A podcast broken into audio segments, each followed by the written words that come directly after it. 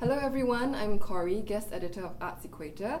Today, I'll be speaking with the four women writers and creators who are the key creative forces behind this season of the Studios 2018 at the Esplanade Theatres on the Bay. With the theme Between Living and Dying, the Studios features five productions this year, and it runs from the 29th of March to the 29th of April at the Esplanade Theatre Studio. So here at the Arts Equator office today, we have playwright Faith Ng, whose play A Good Death opens the season from March 29th to April 1st. Um, Kaylene Tan writes and directs In the Silence of Your Heart, an in-ear audio experience for the theatre, which runs from April 5th to 8th. Um, and then we have playwright Michelle Tan, whose play I Am Trying to Say Something True from April 12th to 15th. And finally, Edith Podesta, who wrote, directed, and performs in her production of Leda and the Rage, which concludes the season from April 26th to 29th. The studios this year also features a revival of a very popular one-woman show by playwright and former artistic director of Teater Ekamatra Zizi Azah, titled How Did a Cat Get So Fat? It runs from April 19th to 22nd and it stars award-winning actress Siti Khadijah Zainal. Unfortunately, they could not join us today. Um, but welcome to our office, everyone. Thank you so much for being here. Um, so I wonder if each of you could maybe tell me a little bit more about the origins of this work that you're doing and how they came into being, and maybe a bit about you know what audiences can expect to see in these productions. So Faith, since you know I guess your your work opens uh, the, the the season.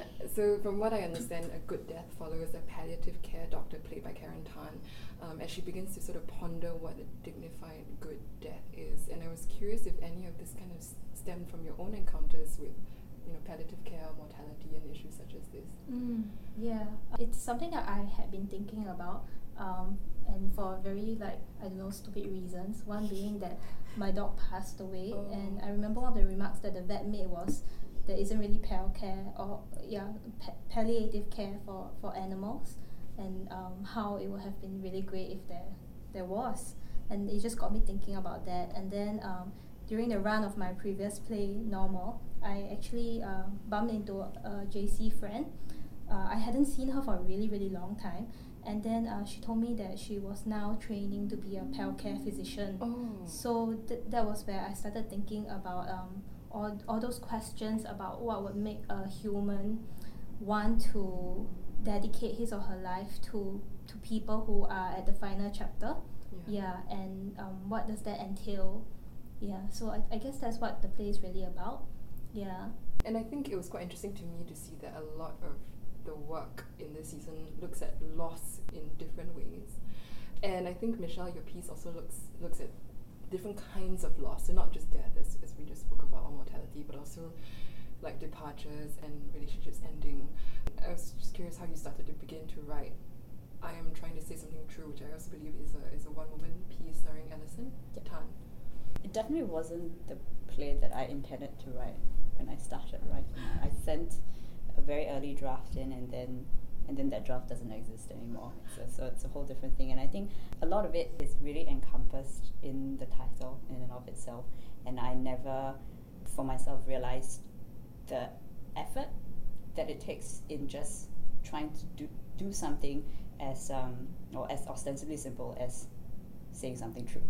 Um, so that's I think the main driving force behind this, and I think the other big uh, reason for why this has happened is also that phenomenon of like a, a grief deferred. So being able to speak about something perhaps only years later because, say, at the time in which the thing happened, um, the time at which this loss had occurred, whatever it is, you just didn't have the words for it, and you know it, it just it, it, it there needs this passage of time in which the words appear or the words come to you, and I think that was what happened. So that's how this play has come to existence.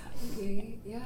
I think there's something interesting also about the mixture of how each of your work also draws from real life or the intimate experience of, of what you've experienced in, in your own lives.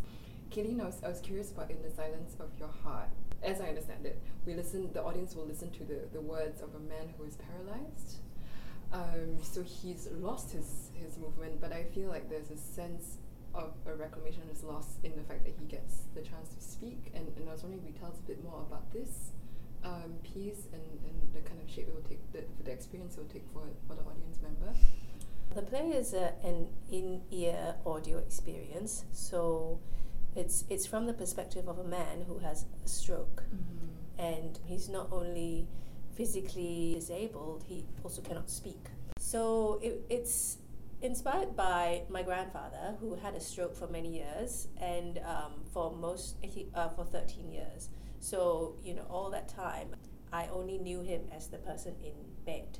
So I was always very fascinated by what went on in his head because you know he was he was a kind of larger than life character. He was a journalist. He was a politician um, you know and he he loved to drink and smoke and gamble. You know that was his life and and all I knew of him was this person in bed. So this this was uh, an attempt to try and figure out you know or piece together something that could be an internal life of someone who cannot speak or move. And uh, with the in ear audio, it's like a stream of consciousness that people will listen to. So he doesn't really get to speak to people, but people get to hear him. It's so interesting that a lot of each of your work draws from really personal, specific figures so far. So with you, your grandfather, or with Faith, the loss of, of a loved pet, and then talking to your friend about palliative care, and I think Michelle for your own experiences in your life. For Edith, I'm curious because when I first read the title of your play, which is Leda and the Rage, I immediately thought of the Greek myth of, of Leda and the Swan, in which the Greek god Zeus seduces Leda in the form of a swan, and there's some very you know graphic images that have been produced in, in, in art about this encounter. So I was wondering, you know, how this work came to be. I think for me, this is not a personal story. So, unlike the rest, it's not my story.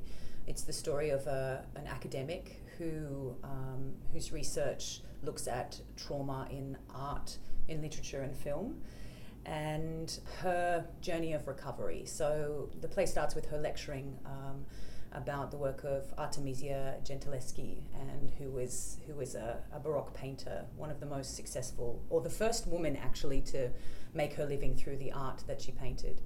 Um, it just so happened that alongside of her wonderful life, you know, friends with Galileo and and getting commissions from uh, the King of France and and uh, the UK that she was uh, raped quite early on by one of her father's friends, and we have documents from the Roman archives. Uh, it was a 10 month rape trial uh, that she won, uh, or her father won, because uh, back in those days, rape was not against the woman, it was against the father, especially if she, you know, if she lost her virginity. The man owed uh, 50 silver coins, basically. So it was not about her being raped, it was more about um, her bride price being lowered because she was raped. So the artist uh, speaks as as I have just now, looking at the history of, of rape through, um, through art. And then we find out that uh, she's seeking help from a therapist because um, she's having flashbacks for the first time in seven years since she um, was involved in a stranger rape. And so there is another character in, in my work, uh, played by Jeremiah Choi, a uh, uh, a man who works with perpetrators uh, of rape and also uh, educates uh, judges, lawyers, and sometimes does workshops for the police force to look at rape myths and um, the psychology of trauma. And she knows him and, and goes to see him. So the, the play charts her personal journey as well as a journey uh, that's presented very much against the backdrop of, of art and literature. So we're drawing on, on kind of like the rape culture in Ovid's Metamorphosis, which is, I think, there's like 250 rapes in those books, um, which we don't really think about. So actually, the play comes from, you know, me looking at rape culture, you know, in my own kind of research, and then finding PhDs about uh, the rape culture in Ovid and uh, uh, rape culture in the gallery and rape culture in our films and, and TV and wanting to write about that. I think it strikes me, even though this isn't, as you say, a, a specific sort of personal story, I think there's also a great sense of intimacy just hearing all of you share about your work. Whether it's a single woman piece, you know, with a solo performer, or you know, where we have an in-ear order, and we, if I understood this correctly, we also see performers performing. Yeah, it's from work. his perspective, so it's what he sees. Yeah. So he sees uh, his caregiver and his uh, grandchild. I mean, I feel like there's a very strong sense of intimacy about all of these works. So, so the audience, you know, has is listening to this and can kind of see from his perspective what is happening, and it's quite intimate for someone who who can't really care for himself, or when you're close to death, kind of assessing basically the huge existential effects of life and how to decide, you know, on, on those large decisions. So there's a, a lot of intimacy in the work, I think, that you've talked about. How do you communicate this sense of intimacy that you want to present to, you know, the audience members? How do you draw from perhaps a solo performer, the way he or she confides, you know, what are the different ways in which you'd want to present this intimacy to, to the participant or to the viewer? In Leda and the Rage, actually, we have kind of three planes. One is a very public lecture plane, and one is a, a therapy room kind of plane, and then there is an interior plane where she, very much like what everyone has spoken about today, um, tries. Uh, is very articulate in the interior in her inner monologue, but it's forming or trying to articulate the images in day to day conversation, which she's having trouble with.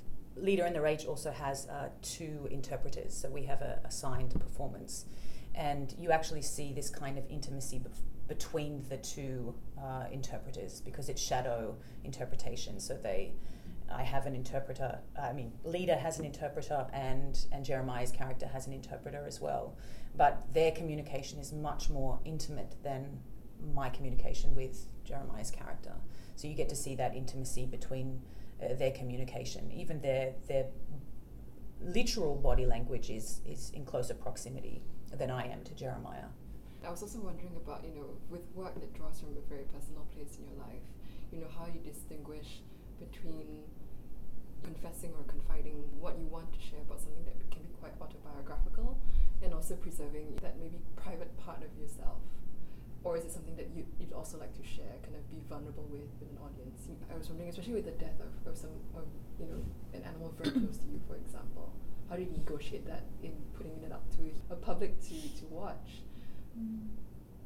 But this is completely not uh, autobiographical at all. Okay. Yeah, I think it just stemmed from there, Yeah. but very quickly um, became about the stories of other people.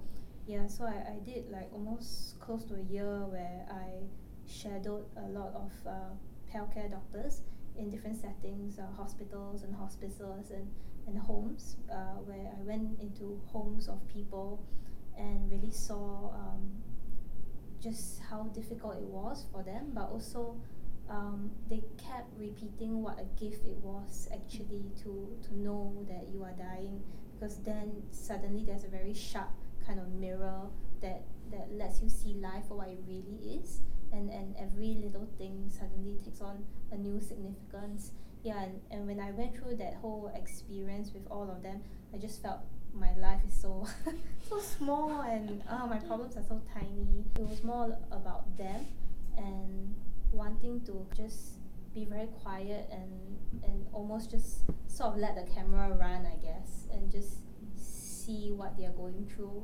Uh, I like to say that for mine, my, my grandfather's situation was very much the starting point. Um, but it, I've sort of filled in the blanks my own way to fictionalize it. There is that personal, uh, I feel very close to it, but at the same time, I won't say that it is biography. I mean, also in terms of the kind of intimacy, the kind of experience in our setting, in the setting of, uh, in the silence of your heart, it's a very intimate setting in that it's not a conventional seating arrangement. The audience is in the space of the house. So they're very much witnesses to what's happening. I think I, I struggle a lot with that feeling also that, that you mentioned, Faith, about after you churn something out, you look at it and you're like, is so trivial, and it feels you, like this this fear or this terror that this story is so unimportant. Why would anyone care about it? You know, if it's so personal, if it's so small. It's like look at what's happening in the world. There are much bigger things we can be talking about. So you know, why bother with this one very personal life? Um, so yeah, I, I have no answer for that. I'm just saying that that's something that I'm constantly trying to fight as well, and to be like, to believe. You have to believe in the work in order to, to put it out there. Um, Yeah, I mean, I think it's very interesting that you, you talk about how something is, is very personal. And I was just I just happened to be reading um, an article that Lyn Gardner, the, the Guardian reviewer, wrote in 2015, where she talked about how, you know, and we're all women here. She talked about how you know when men write about their experiences for the stage, and I'm quoting her here, it is often perceived as being universal. But when women write about their experience, it is too often dismissed as personal, marginal, or domestic. But then again, I don't know if it's a it's, if it's a connection that unduly lessens the idea of the personal, and that the personal and the marginal and the domestic has Also no overlap with the with the universal. So I I wonder how you, you look at this this I don't know if it's a false dichotomy between male produced work or, or, or female produced work or, or men ide- you know male identifying produced work or female identifying produced work. Um, how you respond to this kind of statement about the personal and, and, and the universal. I think the universal can only be reached through the personal. I had a lot of trouble with this also. I think when I first started writing years ago, when I was much smaller and less smart, um, it was it was being also about being very ambitious and saying, you know, okay, I want to deal with death without knowing anything about it, without feeling anything for it. I want to talk about war without having lived through it. And then I guess as you age, you sort of realize then that there is something to be said about your lived experiences and how that would inform your writing, and that then makes what you say about the universal hold more weight mm. and expands the truth about what you can say about the universal. Otherwise, it's all just it's all just conceptual. It's all it does. It's not rooted in anything real because When talking about the very personal and specific in your work, in this piece in particular, did you struggle with, with putting stuff, as, as mentioned earlier, that was very personal and very close uh, in the words you Mhm. want to convey on stage, in having another person kind of convey this? Yeah, I think defin- definitely I did. I think I'm still struggling with it Mhm. up to this stage of, of rehearsal that we're in. But I think it's like what Kaylene uh, said also that yes, it stems from a personal place, but at the end of it, it's also about shifting certain details. It's also about knowing how to fictionalize certain things or how to you know remake some details such that as the creator of the work, you then have a little bit more distance from it so that it, you can make it work. And I think what helps for me also is is working with a performer that I know personally. So she's also a very good friend of mine, Alison. So I think in that that sort of helps the the sharing of you know of the work and talking about it on a deeper level than just um, artistically. Quite a few of the works in this season of the studios are um, for solo performers or for, for very small groups of performers. For for Faith in particular, I think you have Karen, she's a solo performer, yeah, in, in the work. Is this the first time you're doing a monodrama? I can't remember. Maybe Okay. yes, yes, yes. yeah, but that was the brief that was given. Yeah. Yeah. Oh. So like Yeah, you it was know. a season of monologues. Yeah. all told. but then some people have detracted from it. Changed. yeah, yeah. Yeah. Okay, but was that a was that a, a, a creative a good creative exercise for yourself as well to kind of write for that one voice without Definitely, yeah. And What was the fun side for actually, you? um, I think about two years ago, I was actually asked uh, by the Necessary Stage to write a monologue for Karen, and then I rejected it because I just um, had nothing to, to say. Um, and then when the Esplanade approached me, then like the first uh, actor that I recommended was Karen. Yeah, so I think Alpinta was a bit like, what is this? but what was the experience like, you know, crafting a, a monologue? Because I think, i i you know, Karen has, of course, is a veteran of, of Mm. she's done Emily of Emerald Hill, Yeah. she's done Zichian's in to, to Whom It It May Concern, where she does quite a virtuosic performance. Yeah. Uh, so what has it been like working with her and crafting this piece? Oh, it's been such an exercise. Yeah, for me as a writer, she questions everything, which is really good. And also, she's very generous. Yeah, so it just so happened that at the time of workshopping the play, her, her dad was going through a, a very difficult time. Eventually, her dad passed on. A lot of what she went through, I didn't realize uh, because I, I was writing privately du- during my own time. And then during the read, then we kind of realized that um, there were a lot of similarities. And so that made it very difficult for her as a performer. A lot of it hit very close to the bone. We weren't sure if that was a good thing, if she was ready, uh, if I should change certain things. Yeah, it's been so challenging. Yeah, but I think it's you know it's so personal to work in, with someone in such close Mm. proximity a- as a writer as well. Yeah. And, and I don't know, Michelle, did you feel the same thing with Alison? Like kind of these negotiations with the solo performer, um, the room with her. Did you have some of these similar challenges that you had to figure out about about her voice and you know how she navigated that? Not yet. I, I don't. I feel like we haven't actually jumped into those big. I think a lot of the of her negotiations with the text so far have been between her and Sasi as the director. So when I'm there, I'm kind of just sitting and listening and and you know occasionally it'll be like mm, maybe this line doesn't quite work on the floor. So so I feel like any edits that I have had to grapple with have been in that sense quite minor um, and have not been quite as as deep or emotional as, as what Faith has described his character so. And Edith, for you as someone who's you know both performing and, and directing this work, and you've also written it, you know how do you how do you navigate all those three different roles where you take on quite different positions in each one, you know, to to to shape the work. How does that work for you in, in Leda and the Rage? I think for me, I chose to to return to a smaller way of working. I find this to be very, I find to be doing everything, trying to do everything yourself a, smaller way of working. It's kind of like going, okay, what is the p- potential that I can create? I want to try things that I've never tried before, or have been able to try just as a performer, or just as a director, or just as a writer. So when I'm writing, this time I am thinking about the final product Whereas in a show like Bitch, for instance, that I was doing the same kind of thing, I just wrote first. And I hated myself. I hated I hated my writer self, and then I, as a director, I hated my actor self. And now I'm trying to love all myself and go, okay, so you want to write that, fine, but how are we going to put it? You know, so it's in conversation or in concert. All three things are, are working kind of together. So I find it easier in a way. I mean, it's it's a mad thing to say, but I find it easier because there is less to negotiate. How large is your your, your creative team? I guess apart from Oh, uh, I have uh, Adrian Tan, lighting designer, Brian Gothong Tan, uh, multimedia designer, Boone, sound designer, set designer, costume coordinator. So I, I have, and, and Mirabelle, who's in the rehearsal room, almost like a assistant director, you know, constantly giving feedback. Like I, I still don't understand that. So I, I have to go away and go, oh, do I fix that as a writer? Do I fix it as a director? Or can I fix it as an actor? You know, so um, yeah, I'm not by myself. It's even though it's a it's a small kind of private, intimate. It's still shared amongst a lot of people who I trust. Yeah.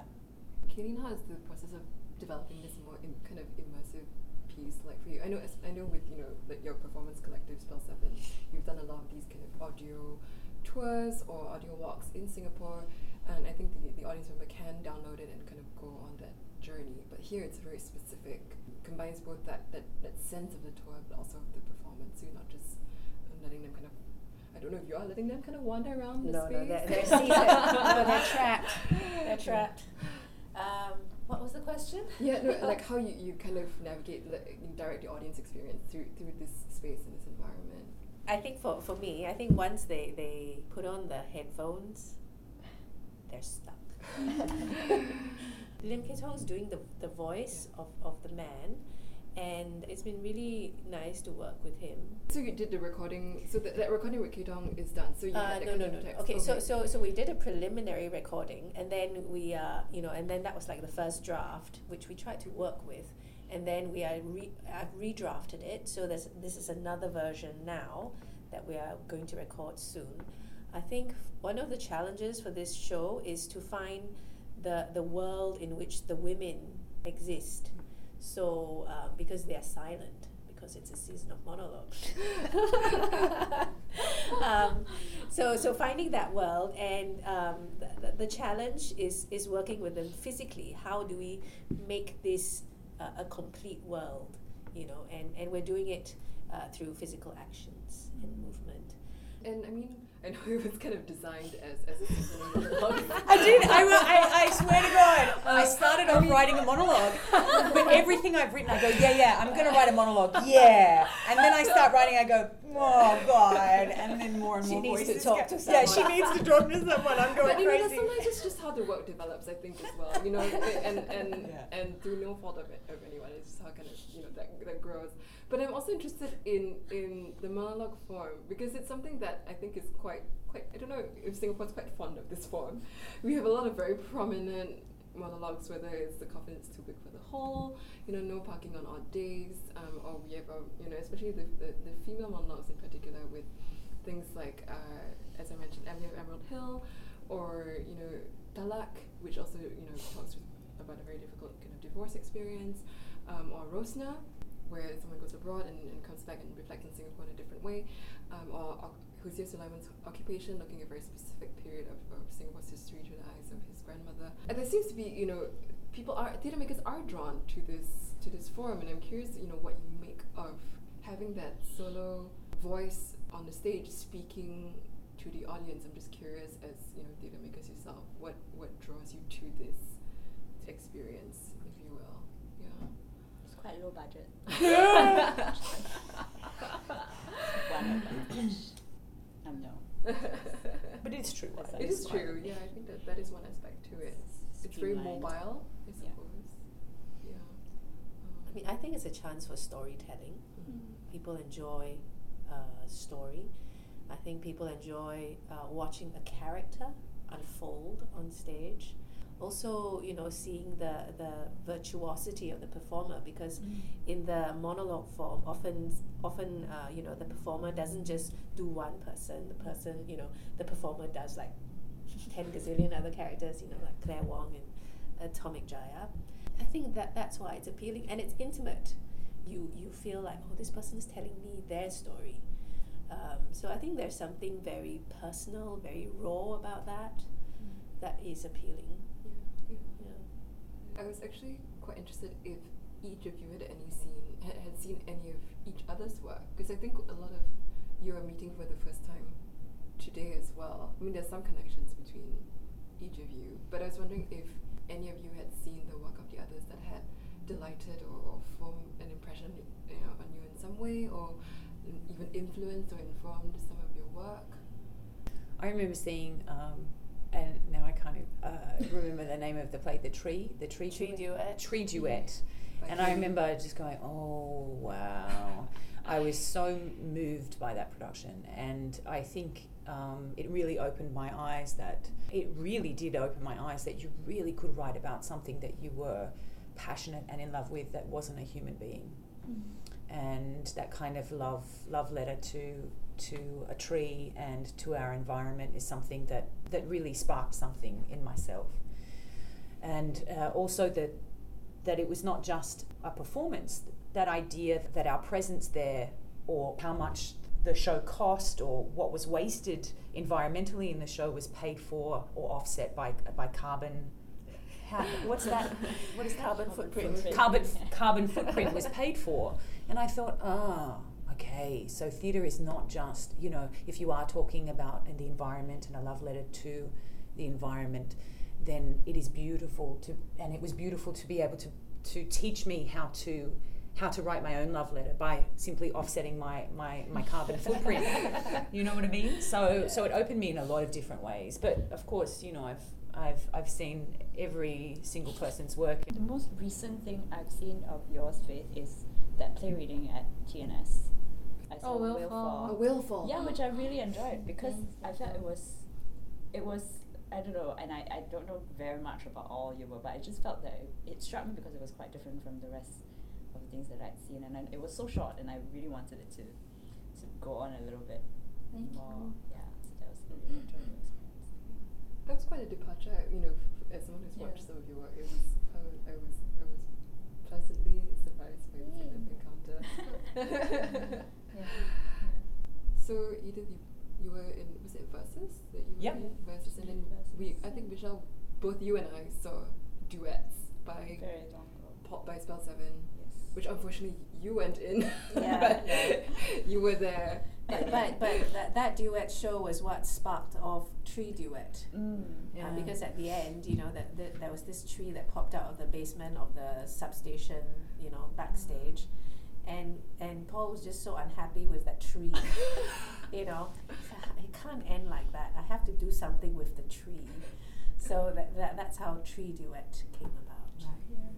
I kind of like they we're all kind of here also responding to to each other's work across the season where usually you have kind of separate weekends and, and a show exists and is gone. And it's quite interesting to see a lot of the relationships, not just in theme, I think, between each of your work, but also the work that you've seen of each other in this in this theatre ecosystem. Thank you very much for all being here today. Have a wonderful studio season between living and dying. Thank you. Thank you. Thank you. Thank you.